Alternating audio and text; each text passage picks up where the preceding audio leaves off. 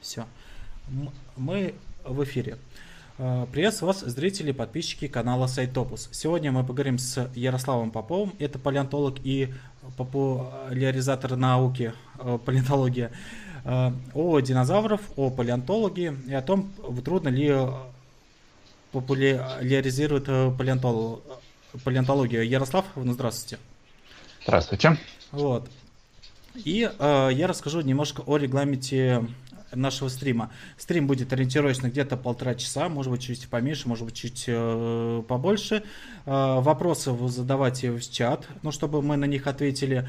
Сначала мы где-то примерно полчаса поговорим на э, тему, и потом будут э, вопросы ответы на вопросы. В то же время вы можете вопросы задать э, через донат. Это поддержит проект Сайтопус. Все деньги идут строго на развитие данного проекта.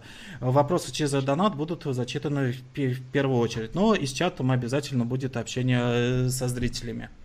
Вот. И мы начнем э, с... Так. Так, а внутри... Сейчас, одну минутку. У нас что-то с трансляцией во ВКонтакте. А, все, а, работает. Вот, и мы... А, так, мне еще говорят, что меня немного плохо слышно. Так. А вот так вот, на зрители, лучше? Ну, думаю, да. Вот.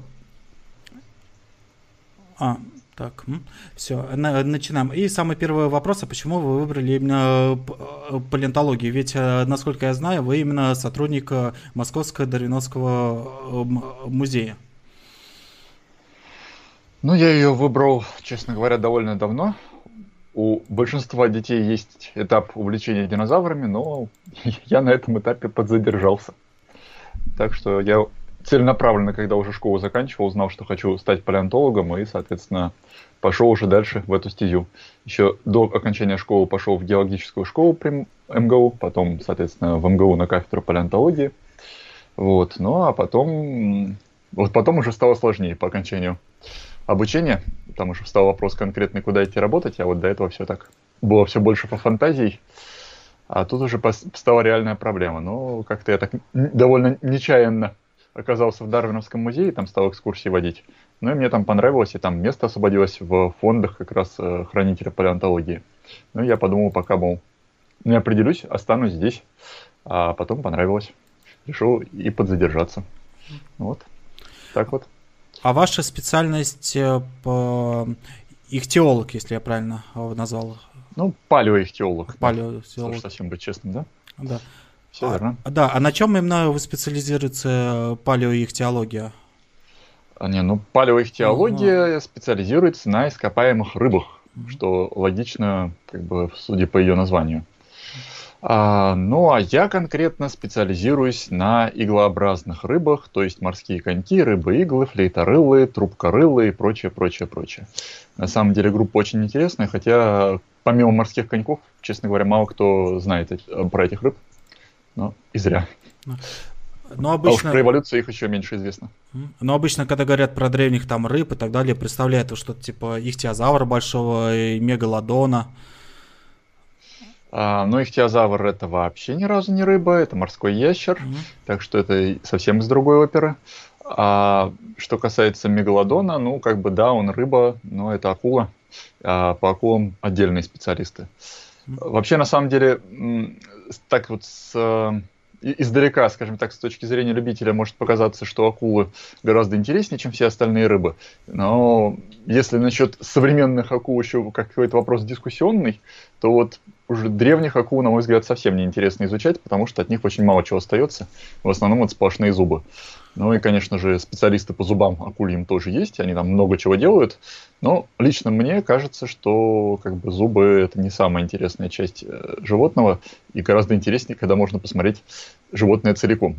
Ну а с костистыми рыбами ситуация обстоит гораздо лучше. Они все-таки, как правило, сохраняются целиком, и там есть на что посмотреть, и можно их э, в общем-то, изучать во всех подробностях, во всех деталях узнавать что-то про них интересное. А, ну и, в принципе, как бы все, как обычно, идут в палеонтологию изучать динозавров. Вот, потом, когда у них это не получается делать, а, потому что динозавров у нас не то чтобы в стране много, а специалистов э, хватает.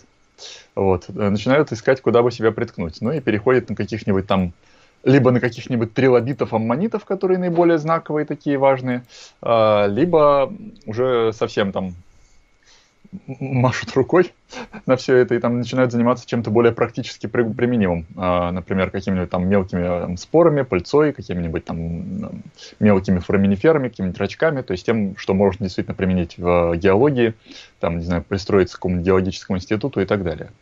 Ну, а я вот э, как-то, можно сказать, посерединке между этими двумя направлениями стал. Тоже, конечно, когда шел заниматься палеонтологией, все мечтал там о каких-нибудь динозаврах-птерозаврах, Потом оказалось, что с ними как-то все не очень хорошо. Но вот меня категорически вся эта беспозвоночная живность э, не интересовала, и очень хотелось зацепиться именно за позвоночных. Но и оказалось, что, собственно, единственная группа позвоночных, которой у нас в стране много, которые у нас в стране легко изучать, а специалистов по этой группе практически нет, это как раз рыба. Ну вот. Так, а насколько... Занимаюсь. Ага. Угу.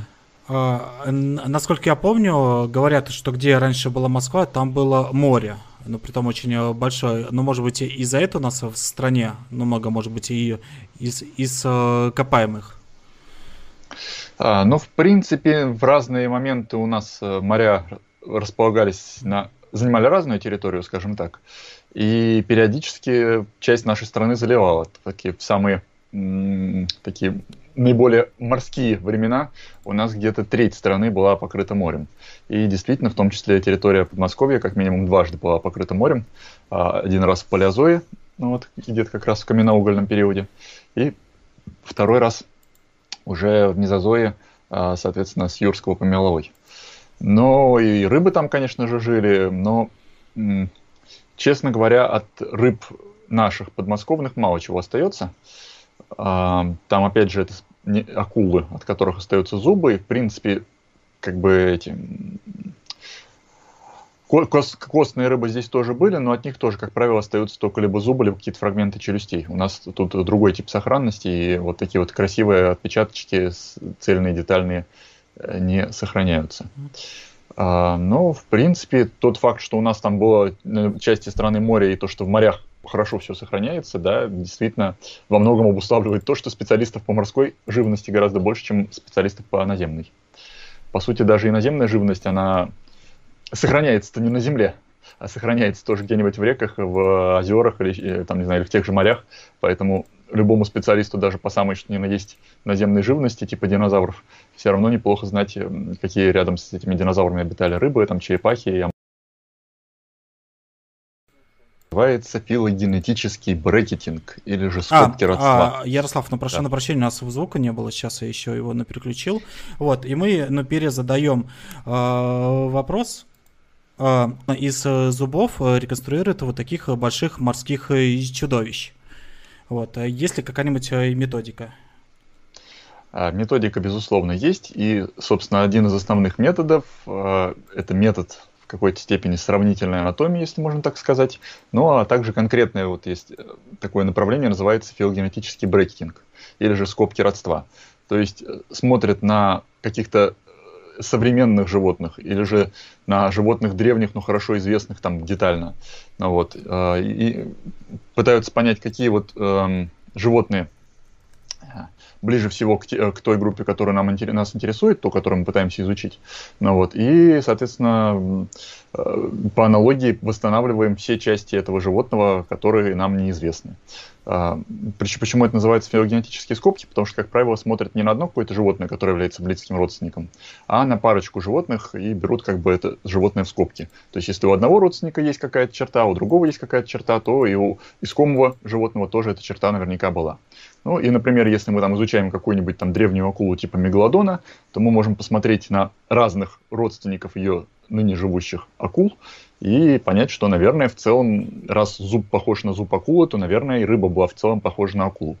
Ну а дальше уже стоит действовать там, э, как бы сужая эти скобки родства и пытаясь найти, кому именно мегалодон ближе всего и с каким животным его лучше всего сопоставить.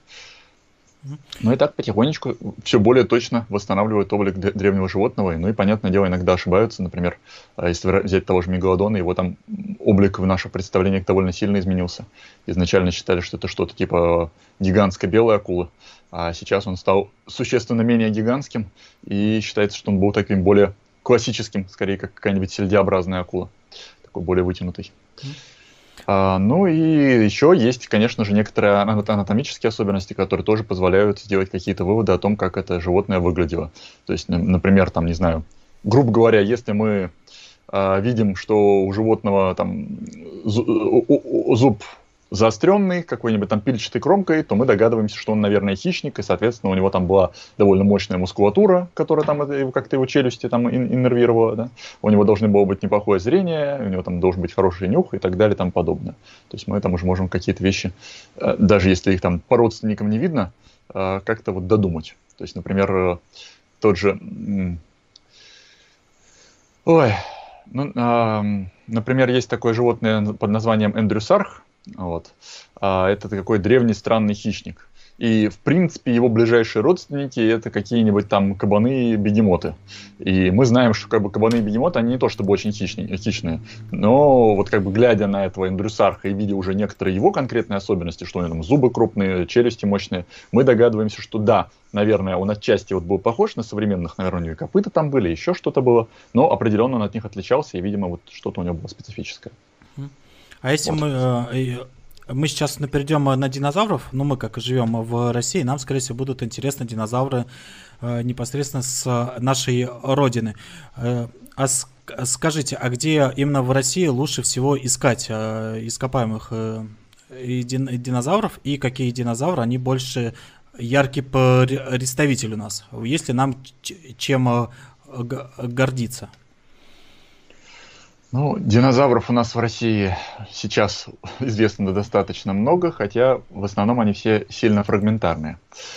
А, в принципе, самые лучшие динозавровые места – это Амурская область. А, конкретно там два есть местонахождения Кундур и местонахождение у города Благовещенск. Это Забайкалье ну и еще так по мелочи. То есть там есть динозавры, скажем, в Якутии, на Дальнем Востоке, есть динозавры э, в Подмосковье, парочку нашли, есть э, некоторые динозавры в Крыму, в Краснодарском крае, ну, вот. а, ну и еще там, такие точки отдельные имеются. А, но как я уже сказал, в основном, конечно же, везде только фрагменты находят, какие-то отдельные косточки, какой-нибудь палец, зуб, там, не знаю, коготь. Но есть у нас и более-менее целые динозавры, которые изучены гораздо лучше, и самое главное, которые получили даже свое название. То есть именно такие эксклюзивные динозавры, которые жили только на территории России. А, среди наиболее интересных это всевозможные утконосые динозавры с Амурской области. Например, такие как амурозавр или аллора-титан. А, они изучены по почти что полным скелетам. Эти скелеты как раз в Амурской области в музеях стоят, их там можно посмотреть. Ну а также многочисленные там, фотографии есть в интернете. Вот у нас а, в, в, около музея стоит фигура амурозавра. То есть можно на них посмотреть, полюбоваться. Очень симпатичные ребята, там с гребешками, с утиным клювом, вот, и с другими атрибутами классических утконосых динозавров. И один из самых, наверное, интересных динозавров – это кулиндодромей из Забайкалья. А это один из довольно примитивных птицетазовых динозавров, то есть родственник всяких там трицератопсов, там гадрозавров, стегозавров, но достаточно просто устроенный. Он маленький, растительноядный, двуногий, ну и как бы в целом можно было бы сказать, что никакой такой динозавр, а, если бы от него не остались отпечатки перьев оказалось, что покрыт он был перьями, и причем перьями разными. У него там были и перышки такие на волоски похожие, и перышки похожие на пух, и еще совершенно уникальная вещь, такие это, а, чешуи с длинными выростами. Некоторые считают, что эти чешуи с длинными выростами это как бы такие еще не до перья, и что, возможно, именно так когда-то первое перо формировалось, и вот у него как бы такой атовизм остался от далеких предков. И сейчас тщательно и детально изучают этого кулинодромея, там специалисты со всего мира им очень интересуются, потому что, возможно, он может приоткрыть тайну происхождения перьев. Вот такие вот завры. Там, кстати, насчет перьев, потому что буквально лет 20 или 30 назад сколько было фильмов про динозавров, и все динозавры были без э, перьев. Кстати, вопрос сейчас пришел в чате от Амира. Почему на парке юрского периода не было перьев э, на динозавров?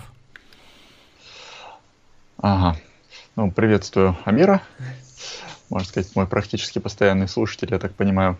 А, итак, а, что касается парка юрского периода, здесь ситуация на самом деле достаточно прозаичная. Парк юрского периода фильм 93 -го года, а перья массово начали находить у динозавров, начиная с 96 -го года. Поэтому просто-напросто на тот момент не знали, что у динозавров есть перья догадывались об этом. То есть были, в принципе, некоторые смельчаки, которые говорили, что, наверное, у динозавров перья должны быть.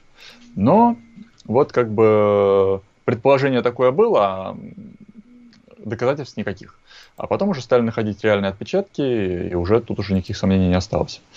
Поэтому можно было бы сделать смелый шаг и там сделать динозавров в перьях, но вот настолько смело режиссер не поступил. А дальше уже просто все, как говорится, эти фильмы стали идти под э, одну гребенку. Уже никто ничего особо не изобретал. С одной стороны, они там пытались как-то канву соблюсти, что раз уже там у них динозавры определенного облика стали, то надо уже и дальше этот облик поддерживать. С другой стороны, мне кажется, просто лень было. Как бы, зачем что-то менять, когда и так все работает, а то э, вот бегали такие симпатичные дракончики, а тут вместо дракончиков будут бегать какие-то птички-переростки. Народ не поймет. Ну и, соответственно, дальше уже все последующие фильмы просто копировали первый. Но я могу кстати, сказать... А, э, говорите. Я хотел сказать, что, кстати, даже в третьем фильме вроде бы попытались что-то такое перьеподобное изобразить, а, и в итоге у велоцирапторов такой забавный холочек появился. Но это как бы было достаточно забавно, и в последующих фильмах его убрали. А я, кстати, да. помню, когда э, я узнал, что у динозавров есть перья, это где это было лет 10, ну нет, даже побольше. И на самом деле они с перьями выглядят чуть эпичней, что ли, чем и без перьев, потому что им придает определенный окрас, э, цвета интересно. Так получается, что просто голые динозавры. Ну, это на самом деле в какой-то степени дело привычки. То есть, когда я там тоже стал постоянно встречать картинки там динозавров в перьях, там отовсюду слышать, что динозавры были в перьях, для меня это казалось полной дичью, и вообще все динозавры в перьях казались какими-то вымученными, там, выдуманными, совершенно нереальными. А постепенно все к этому начал привыкать. Потом как бы сам уже своим умом додумался, что, блин, ну, действительно, динозавр это на птицы-то гораздо больше похоже, чем на ящериц. Ну и сейчас, наоборот, каждый раз, когда я там вижу какую-нибудь старую картинку лысого динозавра, мне кажется, что это похоже на какую-то ощипанную курицу. Мне его становится дико жалко, и кажется, что это выглядит абсолютно нелогично, и что как бы вот смотришь на каких-нибудь там галимимов и думаешь, ну вот, блин, ну вот очевидно же, что здесь должны быть перья. Вот почему, как эти люди вообще могут такое рисовать? Тут, тут же видно, что перья должны быть. Ну вот, это в какой-то степени, мне кажется, просто дело привычки.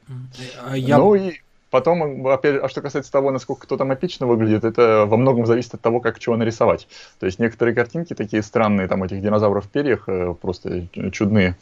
А иногда очень красиво рисуют, именно очень жизненно и правдоподобно. Вот недавно вышел фильм в Японии, а, типа прогулок с динозаврами, но японский. Вот я, к сожалению, не могу сказать, как это точно называется. Вот. А, но я там и, его целиком так и не посмотрел, но некоторые кадры видел, и там большинство динозавров в перьях, ну, выглядят они вот действительно очень эпично, очень классно, и некоторые вот прям умилительно совершенно. Такие гигантские розовые фламинго. Только в динозавровом исполнении. Да.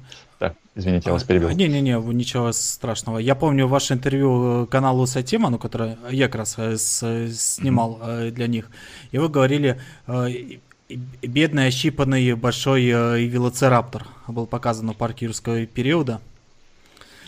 Ну так и есть, да. Вот. А еще интересно насчет э, динозавров. Э, ведь, как я понимаю, вы сказали, ну, бедные ощипанные курицы. Ну, то есть птицы, птицы, они же идут прямые потомки динозавров. И вроде говорят, что птицы и есть динозавры.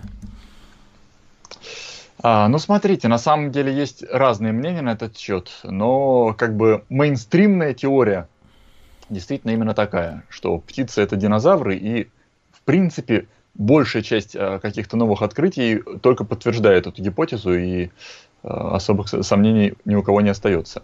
Но все-таки иногда находятся какие-то отщепенцы, которые там пытаются птицы вывести из каких-то других рептилийных ветвей, как бы сестринских к динозаврам, но не самих динозавров.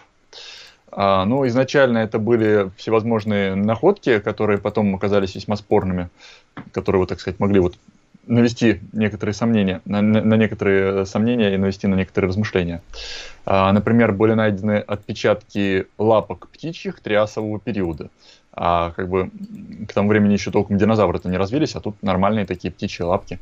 Ну и эта находка, конечно, действительно могла бы полностью перевернуть представление о происхождении птиц, если бы где-то лет 10 назад ее не переизучили и не оказалось, что возраст был неправильно определен, и возраст на самом деле эоценовый. То есть там э, это уже было время, когда птицы вполне себе существовали, и это действительно нормальные отпечатки птиц. И еще была такая находка протоависа некого, который э, тоже вроде бы очень был похож на птицу уже, но при этом жил в триасовом периоде, когда динозавры еще ну, совершенно только-только первые признаки динозавровой набирали. И это вот тоже наводило на многие размышления, но потом оказалось, что протоавис это химера, причем химера, сделанная специально. То есть, в общем-то, один из специалистов захотел прославиться, он там набрал кучу трясовых костей разных животных, вместе их соединил, так что получилось похоже на птицу.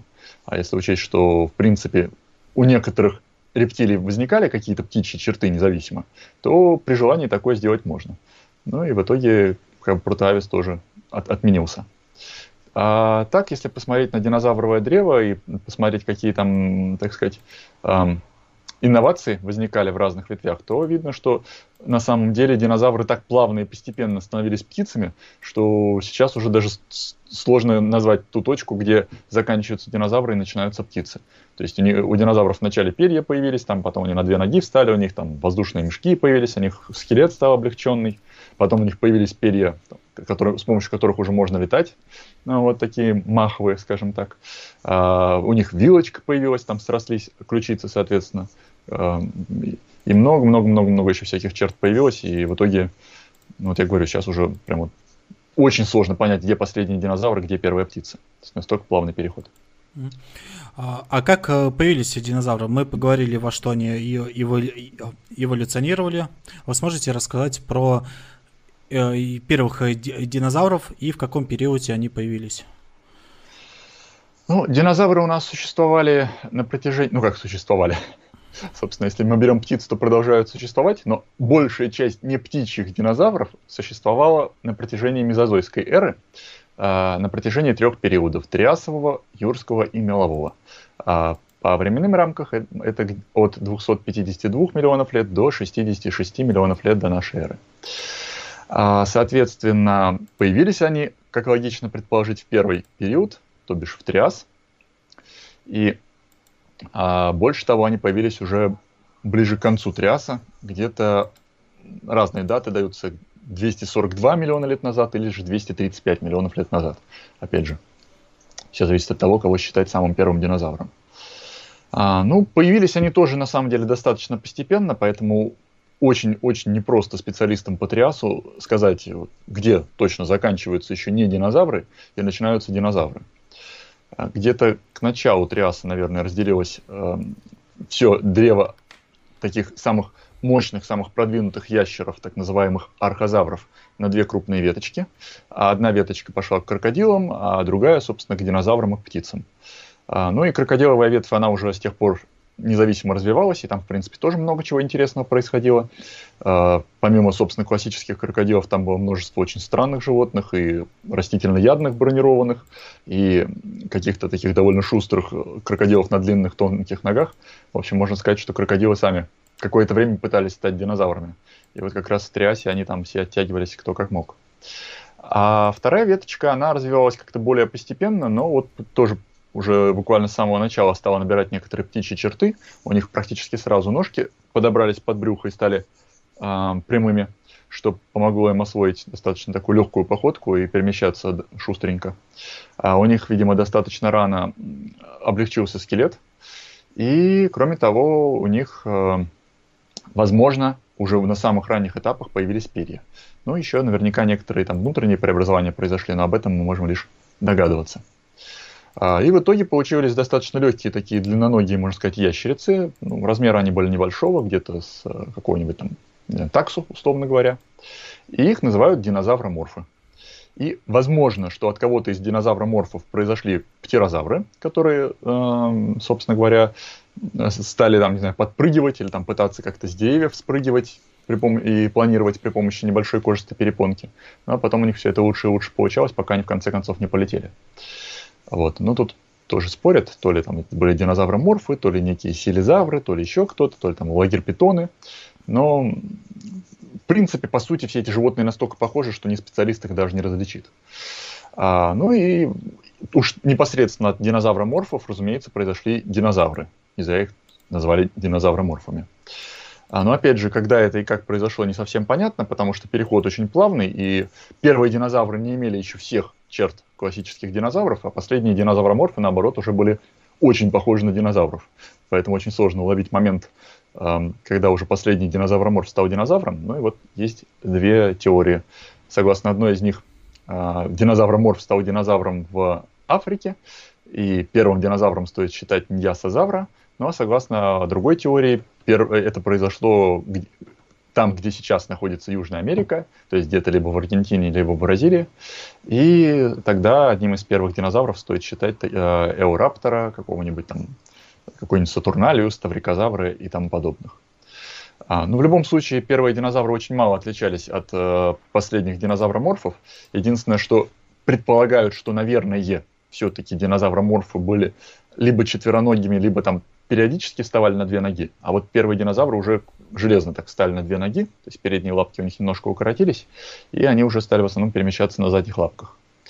А, скорее всего, первые динозавры были всеядными, эм, ну или, или, может быть, насекомоядными. Вот здесь тоже там мнение немножечко разнится. А, ну и, в принципе, ничего особо интересного они себя не представляли. Такая длинноногая, точненькая, двуногая ящерица, которая бегает, там, суетится, какой-нибудь там мелочь жует.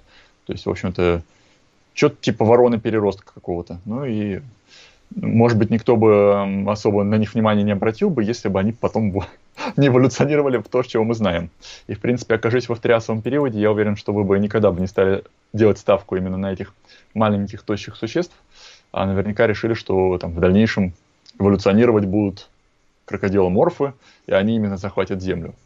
Но природа штука непредсказуемая конце триасового периода случилось массовое вымирание, и вот все родственники крокодилов, крупные такие уже, сформированные, э, красивые, там, с множеством продвинутых черт, вымерли. Собственно, остались буквально только сами крокодилы. А динозавров как-то это вымирание мало коснулось, и им было неплохо. И они тут уже подсуетились и быстренько выросли и заняли все экологические ниши. И стали такими динозаврами, которых мы знаем. А получается, самый пик динозавров это юрский период уже. Ну, тут сложно сказать. То есть, в принципе, если мы возьмем какую-нибудь классическую книжку вот, там, про динозавров, то будут говорить, да, что юрский период – это момент расцвета динозавров, там, тряс – это момент становления динозавров, юрский – момент расцвета динозавров, а меловой, соответственно, момент заката динозавров.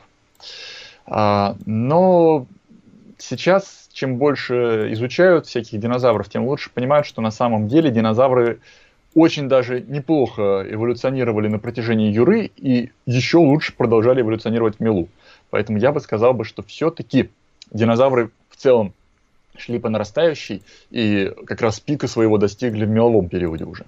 То есть в Юре они так развернулись, в конце Юры их уже стало конкретно много, но вот как раз самые такие интересные, продвинутые, такие самые умные, самые, а, там, не знаю, быстрые, самые рогатые, самые гребенчатые динозавры появились именно в меловом периоде. Ну, не зря ведь как раз именно э, меловые динозавры показаны в том же парке юрского периода.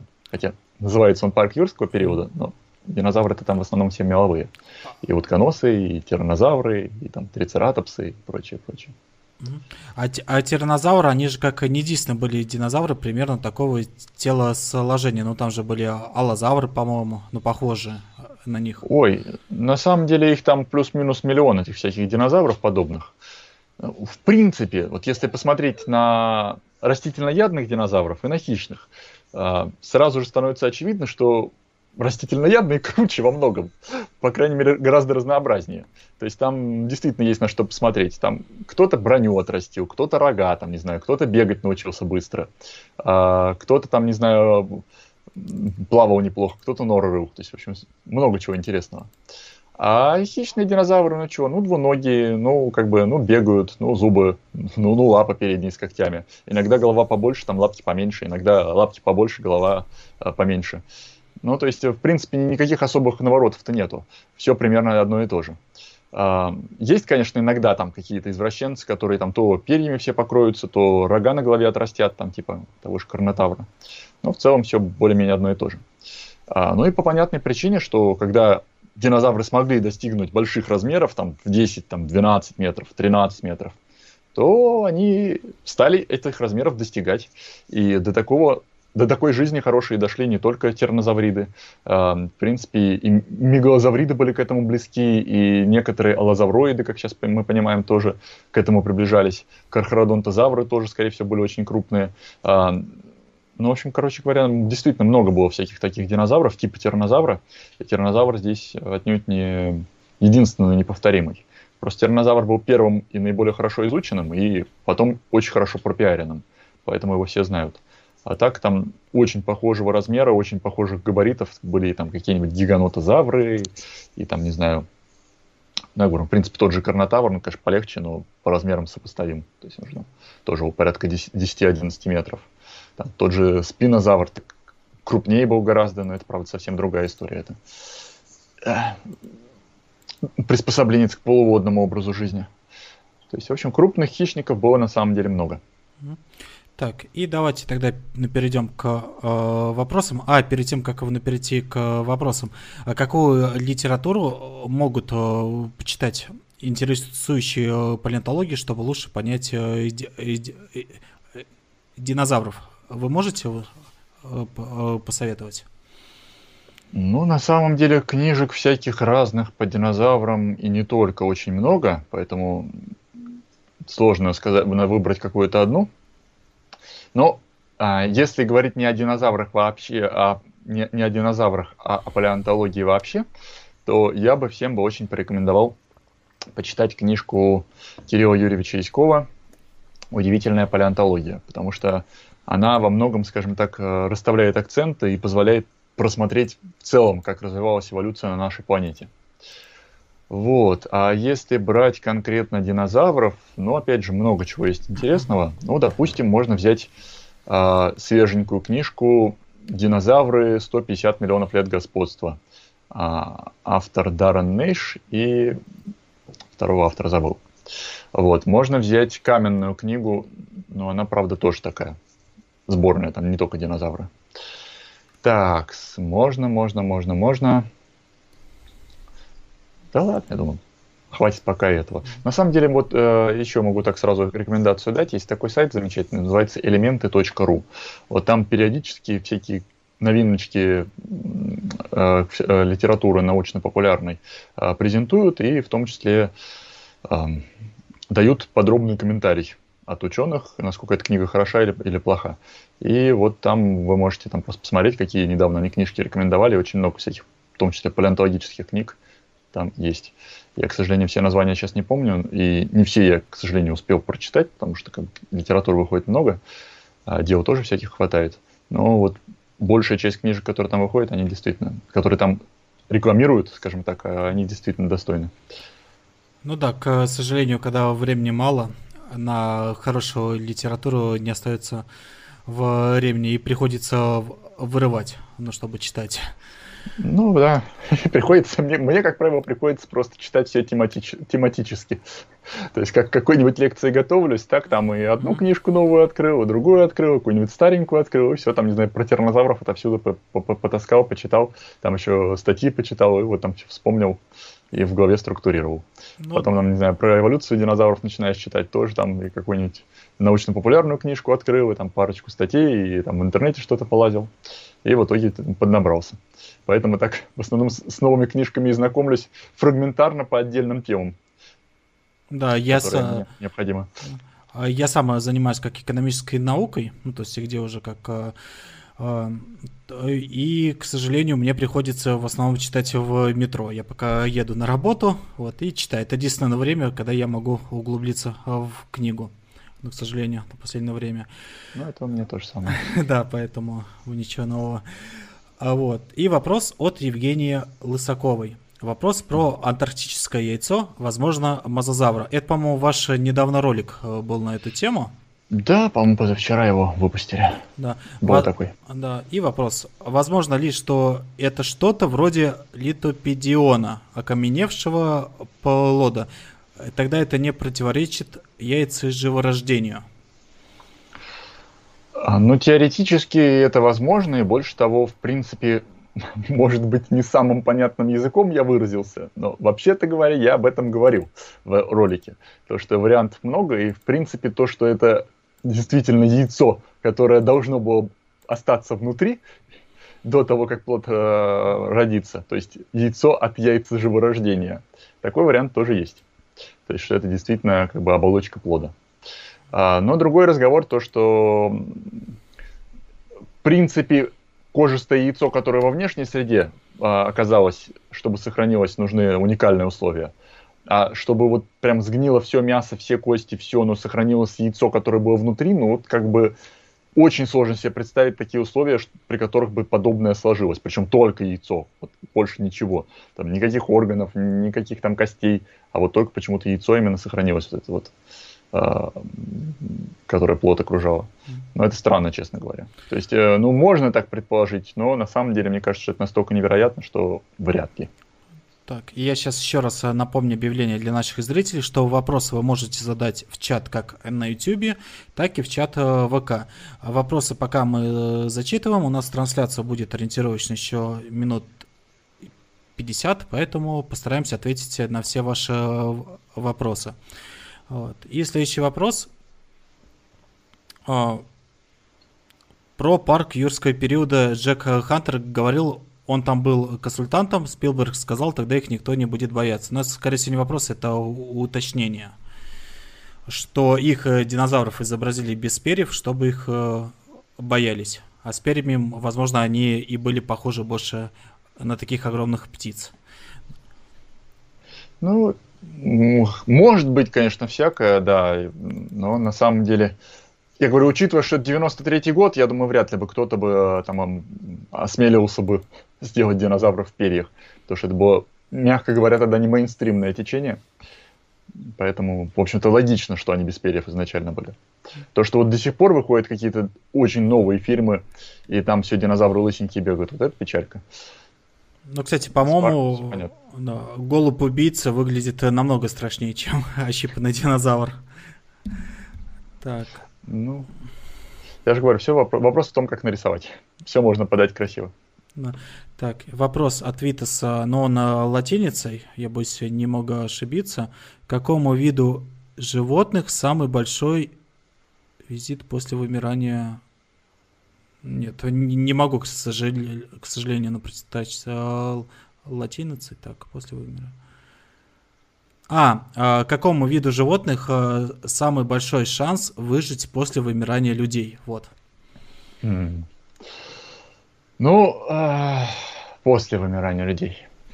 Так, вопрос интересный. Не, ну, я думаю, что вопрос ключевой вот в чем. А, из-за чего люди вымрут, если они вымрут? Ну, наверняка вымрут когда-нибудь. Вот. А если они вымрут, так сказать, э, уйдут тихо, то это один вопрос. Да, тогда большая часть живности сохранится, и, в принципе, я думаю, что вся экосистема восстановится, и в целом там через э, пару, там, не знаю, миллионов лет уже мы получим опять такую плейстоценовую картинку.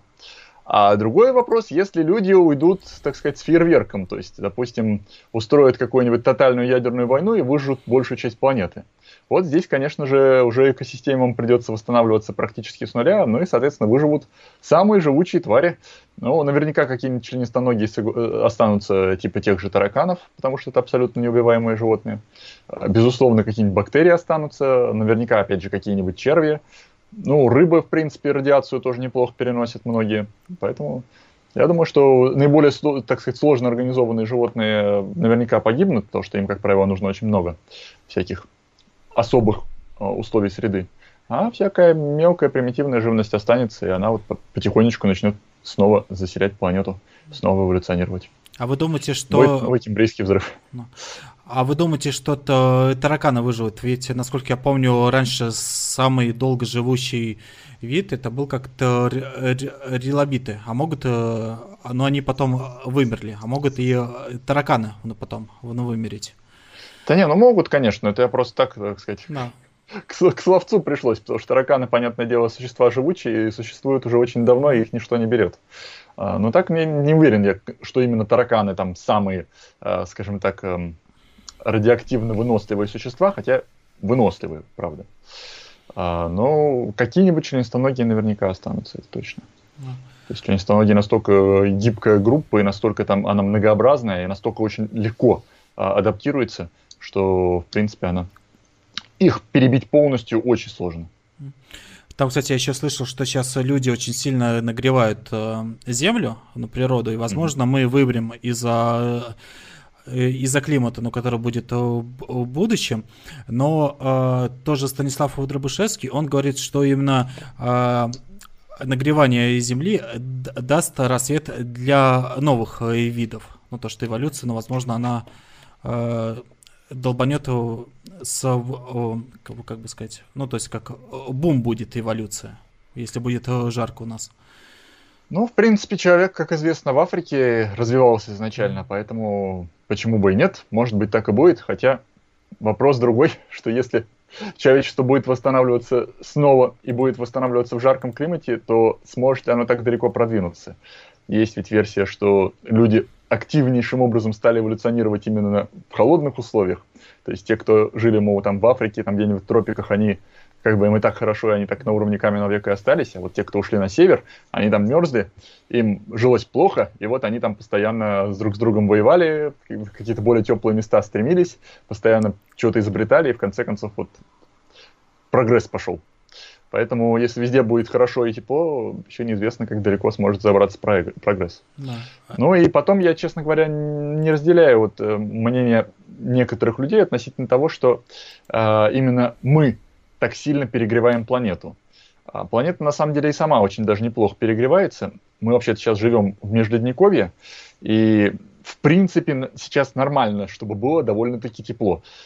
Вот, то есть, если там на пару-тройку градусов поднимется, это во многом обеспечено будет, там, не знаю, активностью Солнца, то, тем же, теми же активностью вулканов и так далее и тому подобное. Они гораздо больше влияния оказывают на климат, чем человек даже сейчас. Вот, так что я не думаю, что мы уж прям вот конкретно Землю там сковородку превратим, у нас тут будет, как в пермском периоде, э, жара несусветная. Так, э, и следующий вопрос от Евгении Лысаковой. А, почему экологическое разнообразие не птичьих динозавров так невелико? Возможно ли, что они занимали больше одной ниши, просто в разном возрасте?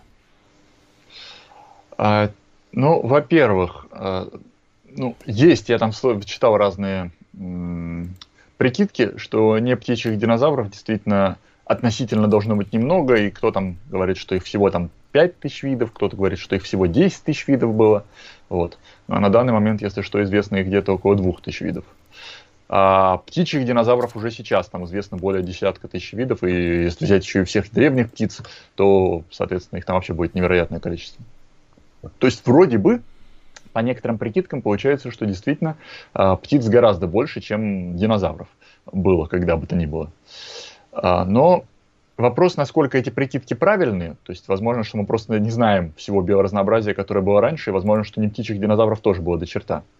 Это раз. А второй момент.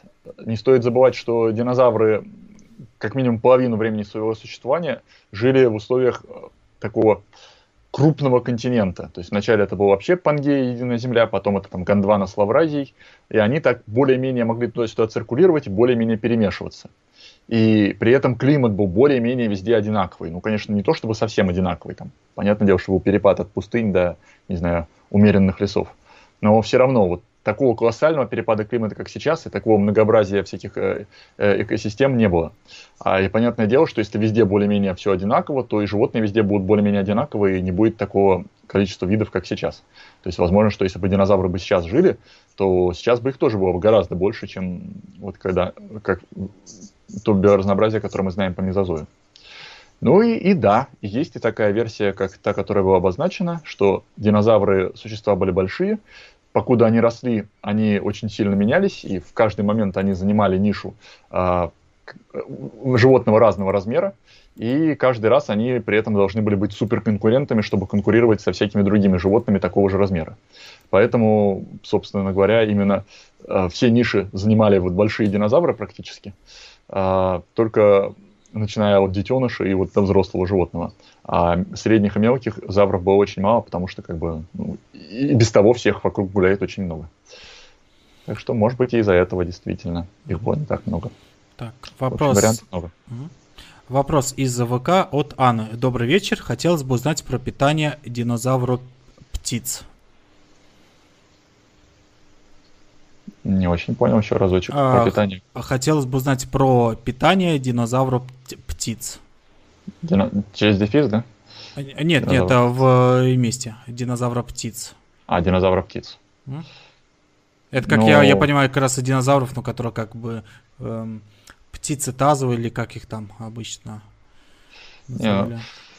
Смотрите, если подходить, э, так сказать, строго к понятию, которое мне сейчас тут э, пытаются новое привить, то динозавра птицы это птицы и есть, потому что птицы это динозавры, поэтому птичьи динозавры это птицы. И что кушают птицы, я надеюсь, все знают. А если говорить о динозаврах классических, там действительно есть птицы тазовые, ящеры тазовые. Но парадокс в том, что, собственно, птицы произошли от ящеротазовых динозавров. От ящеротазовых. А, да. То есть вот такой вот каламбурчик. Поэтому можно говорить об э, птицетазовых динозаврах и об их питании, а можно говорить о ящеротазовых авиалах, которые ближе всего к птицам и которые в птиц превращались. Но, коль скоро я не совсем понял, кого имеют в виду, скажу и про тех, и про других, мне не жалко. Значит, если говорить о птицетазовых динозаврах, то они в целом были растительноядными. Хотя это, конечно же, средняя температура по больнице, потому что как бы птицы тазовые охватывают там животных от э, размером там не знаю от собаки и до каких-нибудь там гигантов э, 12 там 15 а то и 15 метровых там каких-нибудь утконосых динозавров. А, вот. Поэтому понятное дело что у них было питание довольно разнообразное. А, при этом мелкие э, динозавры может, могли быть всеядными, крупные вот прям были исключительно растительноядными. А дальше а, они, разумеется, так как их было много, занимали разные экологические ниши, то есть были те, кто питались подножным кормом, типа тех же стегозавров, а были те, кто пытался там повыше голову задрать и скушать что-нибудь с верхних листьев. Например, те же гадрозавры в основном там все-таки веточки общипывали. Вот. Э, ну и, разумеется, у них были очень разные, э, собственно говоря, способы питания. То есть были некоторые динозавры, у которых там был клюв, у кого-то были там острые зубки, у кого-то были зубные батареи, чтобы пережевывать пищу, кто-то камушки глотал, чтобы там пища уже в желудке перемалывалась. То есть на самом деле это очень разные животные, они питались очень по-разному. Если же мы возьмем э, ящеротазовых динозавров из группы авиалов, то есть птицеподобных, тех, которые превращались в птиц. Это всевозможные велоцирапторы, дромеозавры, троодоны и прочие-прочие, всякие там джехалорнисы, сапиорнисы, всякие подобные животные, очень похожие на птиц. А, то они в основном были все мелкие, ну и в основном они были все хищными. А, хотя тоже здесь бабушка надвое сказала, то есть некоторые животные, может быть, были и всеядными. Но Видимо, судя по строению зубов, все-таки э, мясо составляло большую часть их диеты, и при этом охотились они на небольшое мясо. Э, были такие, вот буквально до недавнего времени, предположения, что как, те же там какие-нибудь велоцирапторы или дромеозавры могли стаями нападать на крупных животных, но вот сейчас на этот счет очень большие сомнения возникли. По крайней мере, новые исследования показывают, что даже те же дромеозавры, эти, дейноники, которые считались классически стайными, были крайне агрессивны друг к другу и долго рядом с друг другом находиться не могли. Поэтому стайными они быть не могли. Так что, скорее всего, в основном это все были одиночные животные, ну и, соответственно, добычу они пытались выбирать себе э, подходящего размера. Либо размером с себя, либо меньше. То есть каких-нибудь там, не знаю, ящериц условных или там мелких динозавров, птиц. Угу. Так, и следующий вопрос опять от э, Евгения. А, Какой учебник по палеонтологии позвоночных, э, а, по палеонтологии позвоночных посоветуете? Бентон или Брусати? Насколько устарел Кэрол? А, так, это, конечно, сложный вопрос. Ну, в принципе, все эти учебники неплохие, и Кэрол, наверное, по фундаментальности, может быть, даже и прям получше но он, безусловно, устарел. В принципе, изначально, если не читали, то лучше Кэрола прочитать, но потом, конечно же, лучше э, какие-то вещи обновить в своем представлении. Но вот такие основные знания Кэрол очень хорошие дает. Так, а Бентон или Брусатти? Ну, я, к сожалению, то есть я, я как бы их себе представляю, но не настолько тщательно, я тоже их там урывками читал, поэтому увы, не, не могу вот так вот сравнить и сказать, что вот один прям намного лучше другого. Скарова я много читал, но вот знаю, знаю, чем он там устарел, знаю, чем он хорош. А вот Бентона Брусати я, к сожалению, похуже знаю. Поэтому не рискну давать какое-то мнение. Так, и вопрос от Витаса. Могут ли в будущем опять появиться динозавры? Ну, опять же, динозавры у нас никуда не исчезали, они живут и чувствуют себя просто прекрасненько. Вот, поэтому, безусловно, эти динозавры никуда уже деваться не собираются. Да, но еще они и вкусные, а, да, как говорится. Ну, это да. Вот. А если говорить о не птичьих динозаврах, то нет. Ну, потому что эволюция не, не, не откатывается назад никогда. Эволюция всегда движется вперед. То есть э, восстановить что-то былое не получится. Другой разговор, то что теоретически, если освободится местечко, например, по какой-то причине где-то млекопитающих станет мало, то там птицы могут попытаться а, сделать какой-нибудь там косплей на динозавров. Собственно, они такое уже делали. А, в той же Южной Америке, которая была долгое время изолирована от остальных континентов, существовали гигантские птицы фараракосы, там высотой под 2-3 метра, и в принципе они вполне были похожи на динозавров. Они бегали, они не летали, а у них там был мощный клюв, которым они там всех ловили. Ну вот, и, в общем-то, самые что есть наземные динозавры, самые что есть настоящие. Такое вполне возможно еще раз, почему бы нет. Да, птицы могут стать нелетающими крупными хищными. Вопрос от э, Яны. Э, Ярослав, а прокомментируйте предложение предположение о том, что предкам китов и дельфинов помогла стать вторично водными конкуренция с крокодилами. Вообще сложно представить, что их заставило вернуться в воду. А, ну вот, как прокомментировать то, что им помогла конкуренция с крокодилами, я вот прям-таки даже не знаю. Потому что, ну, как по логике, если в воде сидит куча крокодилов, то лезть туда будучи наземным животным и кричать я, «я круче тебя, я тут всю твою рыбу сожру», а крокодил будет стоять и недоумевать, что вообще тут происходит. Ну, такую ситуацию представить себе довольно сложно. То есть я подозреваю, что как раз-таки предки китов лезли в воду там, где особо никаких хищников крупных не было. Живности было полно, а как бы крупной живности, которая могла бы рыбешку есть, не было.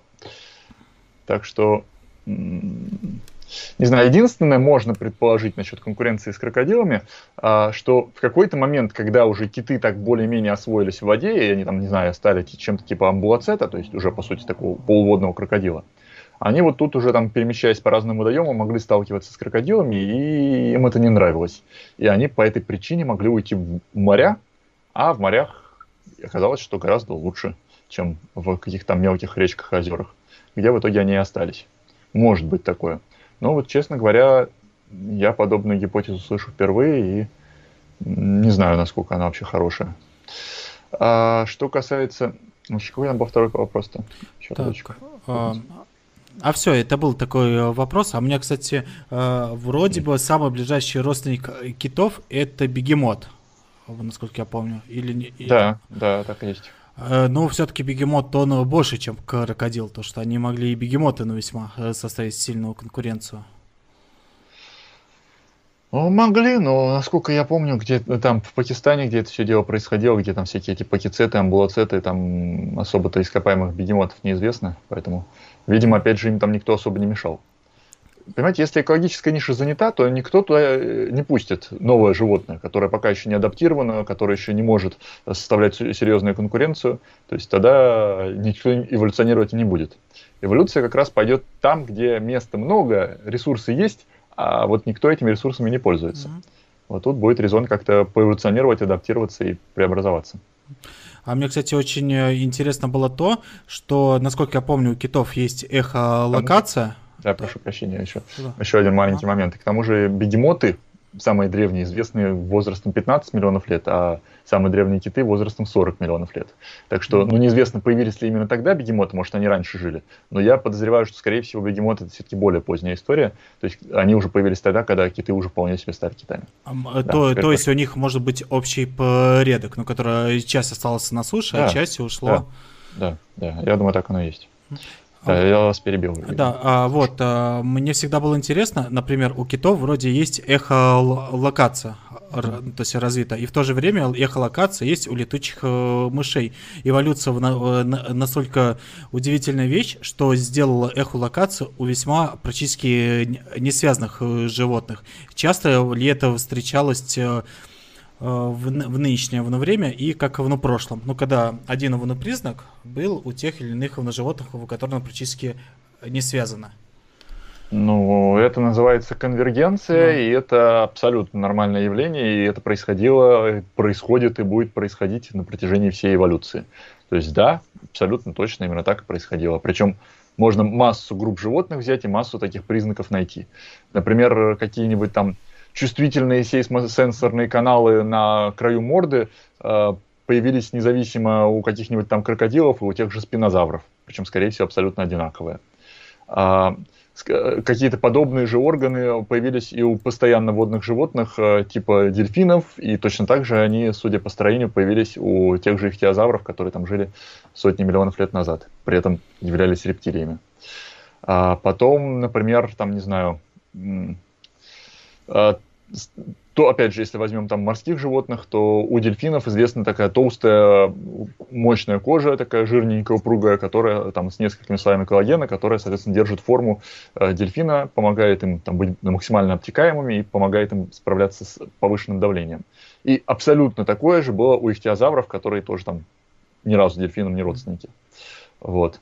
А, наземных животных тоже постоянно какие-то общие адаптации происходят. И там, не знаю, у каких-нибудь там насекомоядных очень похожие все время адаптации возникают, там, вплоть до там, длинного языка, у, опять же, у разных групп животных. Ну вот.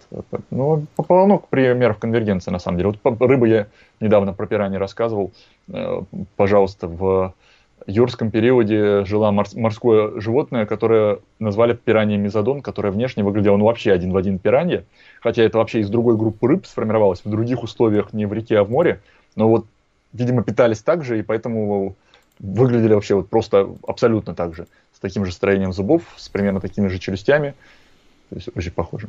Ну вот это очень удивительно. Я когда сейчас читаю про эволюцию, ну то есть очень увлекаюсь, ну где-то года в два назад, эти все моменты, они удивительные были. Так, и следующий вопрос от Ирины. Как маленький мозг динозавров выдерживал конкуренцию с мозгом млекопитающих? А, ну, дело в том, что, во-первых, млекопитающие были мелкие, ну, вот, и поэтому ты будь хоть 30 раз там супергением, но если тебя нечаянно задавит какой-нибудь зауропод, это тебе никоим образом не поможет. То, что млекопитающие могли быть умнее динозавров, но при этом они там философствовали где-то у себя в норках и по ночам желательно, вот, чтобы их никто не сожрал и не задавил. Это как бы одно другое. Это совершенно им не мешало быть там умными и развивать интеллект. Это первый момент. Второй момент, в принципе, а на протяжении мезозоя млекопитающие тоже особо интеллектом не отличались. Если мы возьмем какое-нибудь там среднестатистическое млекопитающее, мы с ужасом обнаружим, что оно там, э, ну, раз в 10 тупее, там, не знаю, любого ежика. То есть в принципе, интеллект у всех животных развивается. И даже у рептилий у тех же. То есть даже рептилии все равно постепенно становятся более умными. Потому что в целом, как бы, если твои э, собратья вокруг начинают умнеть, то и тебе надо как-то развиваться, иначе ты просто-напросто вымрешь. Поэтому в целом животный мир становится умнее. Вот. Э, ну, а так, в принципе, млекопитающие, да, они были поумнее чуть-чуть динозавров к концу мезозоя, но не намного. И, видимо, этот их недюжинный интеллект не помогал им как-то убежать на какие-нибудь деревья, где подрасти и уже начать нормально конкурировать с динозаврами. Или там, не знаю, сбежать на какой-нибудь остров и начать там готовить динозаврам тайную месть. Так что были умными, но все равно ловили насекомых, все равно в основном вылезали по ночам. Так, вопрос от э, Давида из ВК. Разве у крупных динозавров было больше, чем мелких? Слышал, что большинство динозавров были мелкие, просто крупные лучше сохранились. Это, опять же, бабушка надвое сказала на самом деле. А, есть такое мнение, что действительно мелких гораздо больше. И, и, в принципе, а, на это основанием этому служит тот факт, что в последнее время открыто несколько отличных местонахождений, в том числе в Китае, а, в которых найдено огромное количество мелких динозавров. То есть, если раньше мелких динозавров не было известно вообще, то теперь их известно уже и много. Но другой разговор, то что все равно как бы на текущий момент крупных известно гораздо больше. И когда проводили, по-моему, где-то в 2010 году, что ли, ревизию и смотрели просто всех, все, все, всех, всех, всех динозавров, а, кто какого был размера, оказалось, что по сравнению с современными животными, там, с теми же млекопитающими, там картинка просто э, диаметрально противоположная получается, просто зеркальная. То есть сейчас, чем крупнее млекопитающее, тем оно чем более крупные млекопитающие, тем они менее, менее разнообразные. А мелких млекопитающих просто невероятное количество. А у динозавров вот получается вот просто наоборот, причем именно э, зеркальная картинка. То есть э, мелкие есть, но их очень мало, там средних побольше, еще более крупных еще побольше, а вот круп, самых крупных вообще просто невероятное количество. Из-за чего там стали делать всякие разные выводы, что может быть просто крупные динозавры, они занимали все экологические ниши, и Мелких динозавров было тоже много, но это были, как бы, по сути, детеныши крупных. Но, эм, в этом тоже, может быть, есть какая-то логика, потому что действительно даже э, в, тех местонахождениях, в которых э, сохраняются и крупные, и мелкие хорошо, все равно крупных больше. Вот. То есть, если мы возьмем, например, тот же Китай, какой-нибудь там Джихоу или еще что-то, э, где много-много мелких, там крупных нет совсем. То есть, это, видимо, был какой-то лес, где крупные развернуться не могли. А вот как только мы выходим на какую-нибудь открытую местность, где крупные динозавры могли себя чувствовать неплохо, там ну, крупные конкретно преобладают. То есть э, вполне возможно, что это реальная картина, а не какой-то вот там дефект палеонтологической летописи. Что действительно крупные динозавры, они умудрялись занимать все. Так, и вопрос от Айрата. А динозавры теплокровные и какие преимущества теплокровия над хладнокровием?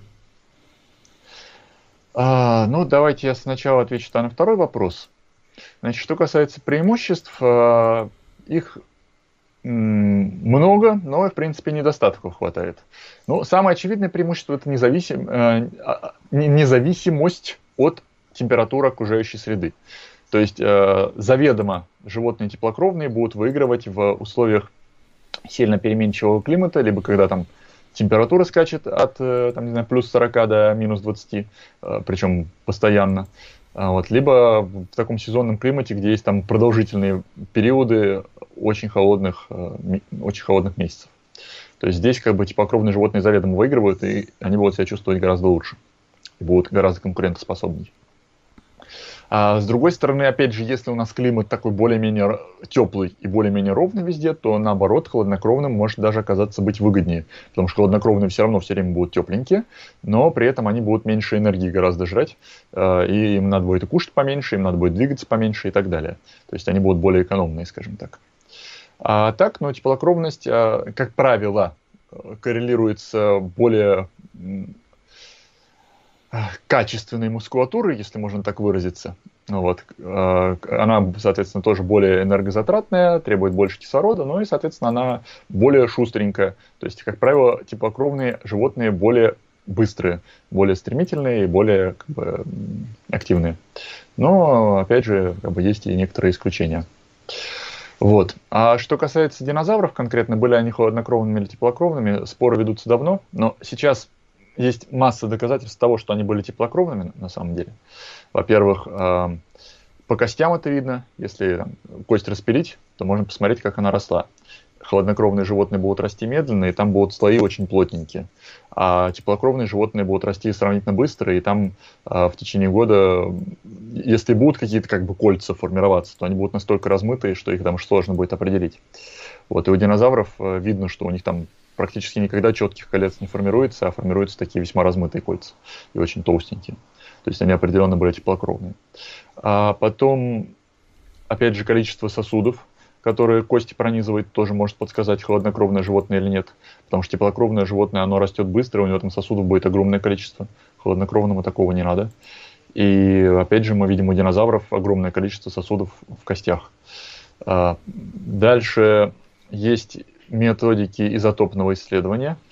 А, Дело в том, что холоднокровные и теплокровные животные накапливают разное количество изотопов углерода и кислорода, разные соотношения изотопов. И вот когда посмотрели соотношение изотопов динозавров, то оказалось, что оно примерно такое же, как у животных с температурой тела там 36 градусов, 38, 40.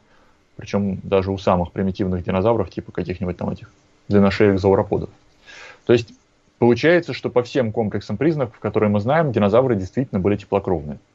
Другой разговор, какова была природа этой теплокровности. Вот здесь есть э, разные мнения.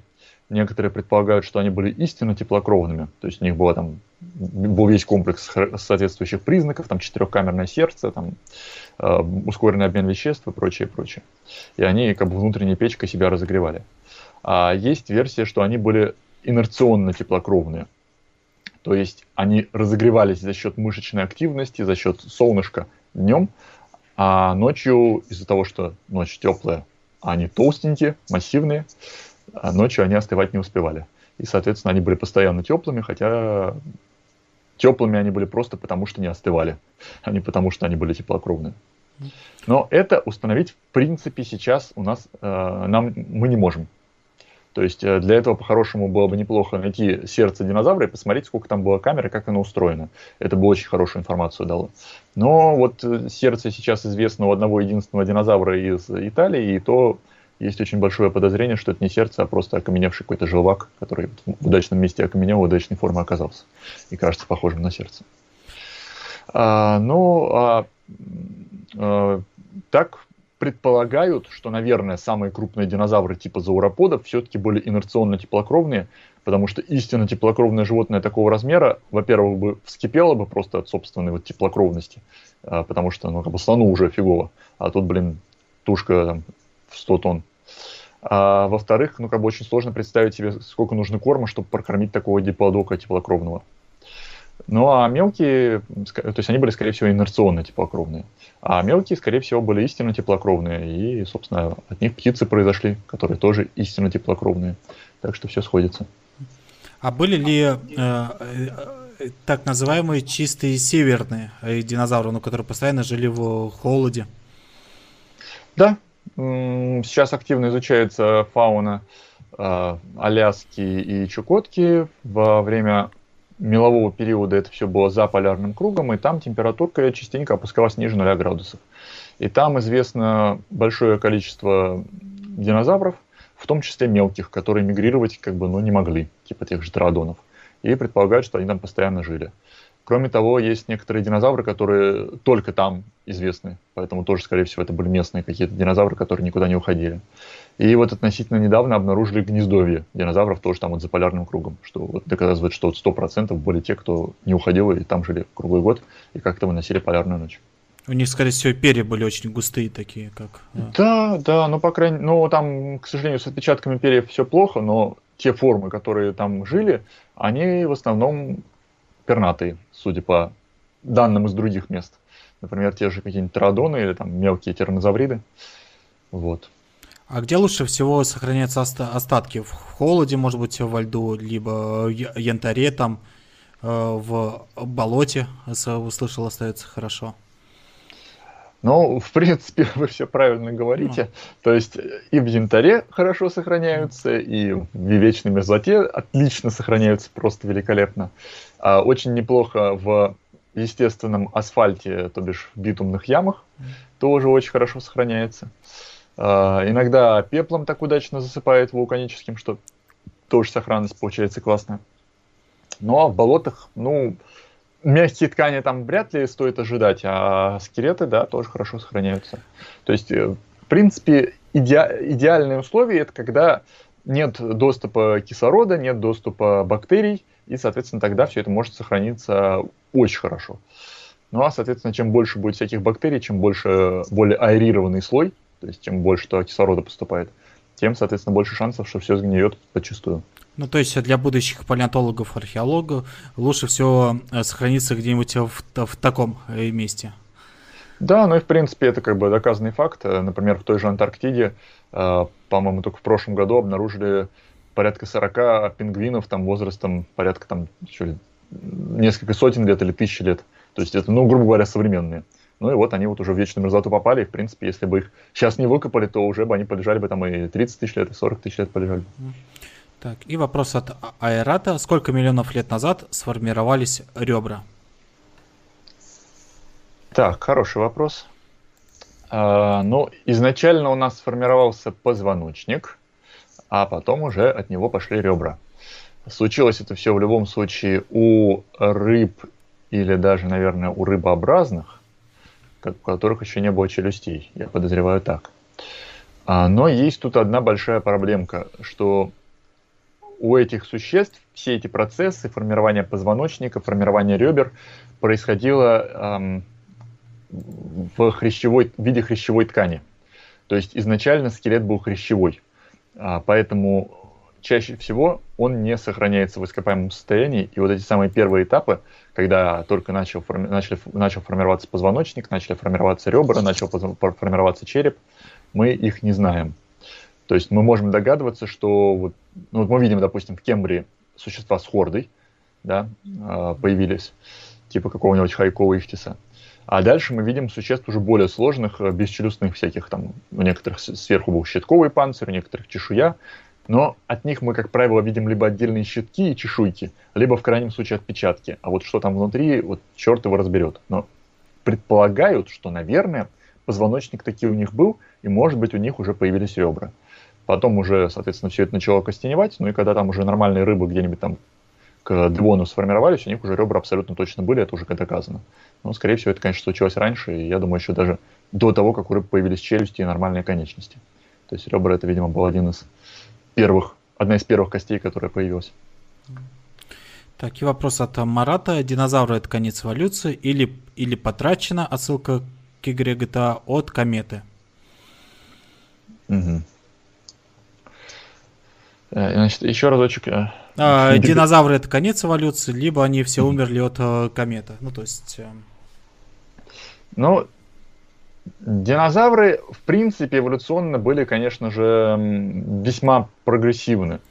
И если раньше было такое довольно широко распространенное мнение, что динозавры вымерли именно э, постепенно, ну, потому что, в принципе, к концу мезозоя, к концу мелового периода динозавров осталось не то чтобы много. То, чем э, лучше изучают разные слои земные, чем больше находят разных костей динозавров, тем лучше понимают, что на самом деле многообразие динозавров было очень хорошее. То есть динозавры вовсе не собирались вымирать, им было хорошо. То есть э, сказать, что динозавры действительно там уже доэволюционировали до опупения, и что дальше они м- просто должны были обязаны вымереть, это вряд ли. Скорее всего, если бы ничего страшного бы не случилось, то динозавры бы жили бы и дальше. То, что динозавры начали меняться и как-то им приходилось приспосабливаться, допустим, к более крупным млекопитающим, это да, это безусловно. А птицы наверняка какое-то влияние могли оказать на динозавров. Ну, вопрос какой, ну, тоже, в принципе, могли. А, они уже стали довольно многочисленные, разнообразные и тоже играли важную роль. Вот. Но вряд ли все это привело бы к тому, что динозавры вот прям вот тотально вымерли э, все бы. Может быть, они бы чуть-чуть бы изменились, там, не знаю, кто-нибудь вымер бы, кто-то бы появился новый, а дальше продолжили бы жить. То есть, скорее всего, я думаю, что все-таки что-то случилось. Но был виноват метеорит, там, не знаю, вулканы или там, не знаю, резкое изменение климата или еще что-то, вот это вот большой вопрос, на этот счет еще спорят. Если Но если бы что-то не упало, не прилетело, то динозавры бы жили бы дальше. И следующий вопрос от Марата. Когда отвалился хвост? У птиц? Да, ну получается... Или у людей? Нет, да. Ну, у людей, ну, понятно, а вот у птиц, это получается сейчас же птицы без хвостов, у людей, кстати говоря, тоже многим непонятно. Вот многие считают, что у людей хвост отвалился, но ничего подобного. Хвост отвалился у обезьян, причем э, у человекообразных обезьян, причем у первых человекообразных обезьян, которые жили около 35 миллионов лет назад. А, есть, а, деле... Да, но насколько я помню, что у людей еще остались эти что-то типа хвоста, Не, но ну, только коп, очень маленькая. У нас да. есть, да, копчик есть, безусловно. Но копчик как бы есть, он и у всех человекообразных обезьян, и у древних человекообразных обезьян он тоже есть. Mm-hmm. Вот впервые ну, хвост отвалился, я говорю, 35 миллионов лет назад, это было очень давно. А если брать птиц, то хвост отвалился где-то в начале мелового периода. А, то есть э, порядка там 130-140 миллионов лет назад. А, причем мы даже знаем одно из животных, у которого, можно сказать, впервые отвалился хвост. И даже оно жило сильно раньше, это, по-моему, около 160 миллионов лет назад. Зовут это животное сапиорнис. Но проблема в том, что Сапиорнис, он всем похож на птицу, но он не предок птиц. Потому что у него есть некоторые черты, которые вот, ну, никак птичьи эволюционировать не могли. В том числе это животное вообще ни разу не летало и летать не собиралось. Поэтому, видимо, хвост тоже отваливался несколько раз, и, возможно, даже первые птицы все-таки были с хвостом.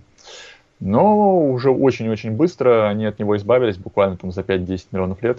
Если вот первые птицы где-то 150 миллионов лет назад появляются, то вот уже 140 миллионов лет назад никаких хвостов в помине нет. Так. Это уже вполне себе нормальные птички. Ну, наш стрим подходит э, к концу уже. Мы уже как-то говорим практически полтора часа, но там час на 20 практически. У нас в описании есть ссылки на канал, где выступает Ярослав э, Попов э, до Ренатского музея. Есть и замечательная, ну, то есть ссылка на, на замечательную группу Ярослава Попова ВК. Обязательно подписывайтесь. Ярослав, спасибо, что были сегодня с нами на стриме. Это был очень увлекательный рассказ. Мы пытались за затронуть максимально на многие темы и ответили на все вопросы наших зрителей. Ярослав, до свидания. До свидания. Спасибо вам.